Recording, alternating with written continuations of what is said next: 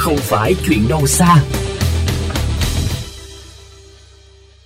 Thưa các bạn thính giả, như thông tin trong chuyên mục Chuyện gì đang xảy ra cùng vấn đề rác thải luôn là đề tài nóng ở đô thị, việc xử lý nước thải sinh hoạt cũng đang khiến đơn vị chức năng loay hoay tìm giải pháp. Trong khi đó, nhiều nhà hàng, quán ăn còn vô tư xả nước thải chứa dầu mỡ xuống hệ thống thoát nước, gây tắc nghẽn dòng chảy. Phản ánh của phóng viên Hà Kiều. Nhà mình đối diện với một cái quán bún đấy, có hai cái nắp cống dưới vỉa hè này này.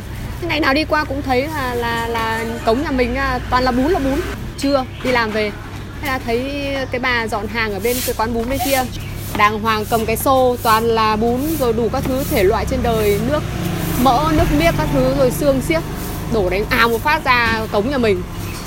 Thế là thôi bực quá. Thế bảo là thế chị ít ra thì cũng phải có ý thức một tí người lớn rồi. Mà nó rất là bẩn mất vệ sinh. Thế xong rồi người ta bảo là cống này là cống chung. Cái ý thức của người ta như thế là quá là kém luôn vâng thưa quý vị và các bạn Chị Hồ Thị Khánh sống tại phố Nghĩa Dũng, quận Ba Đình, Hà Nội bức xúc kể lại như vậy vì đã nhiều lần nhắc nhở quán ăn đối diện giữ vệ sinh chung nhưng quán vẫn vô tư xả thải xuống cống gây mất vệ sinh môi trường. Thậm chí nếu không lựa lời nhẹ nhàng, dễ xảy ra xô xát. Cũng tại quận Ba Đình, người dân phố Yên Thế từng đã phải gửi đơn lên Ủy ban Nhân dân phường đề nghị giải quyết sự việc các quán kinh doanh lẩu thái bún phở xung quanh đổ trực tiếp nước thải dầu mỡ xuống hệ thống cống thoát nước.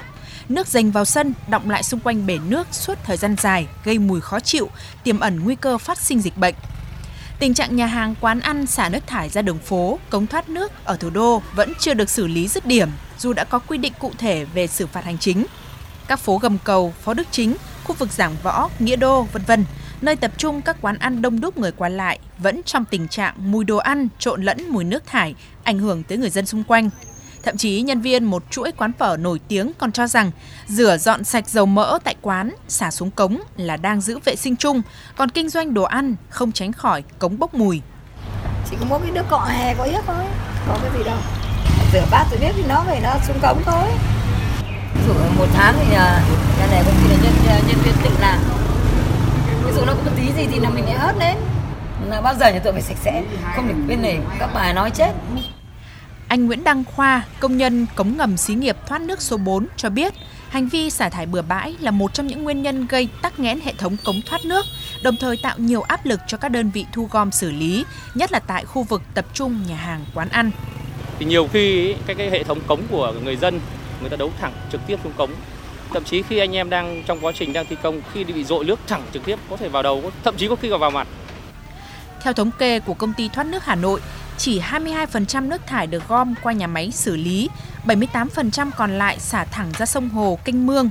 Nước thải quán ăn, nhà hàng trên địa bàn thành phố vô tư xả xuống cống ngầm đang trực tiếp góp phần làm tình trạng ô nhiễm sông hồ ở thủ đô thêm trầm trọng.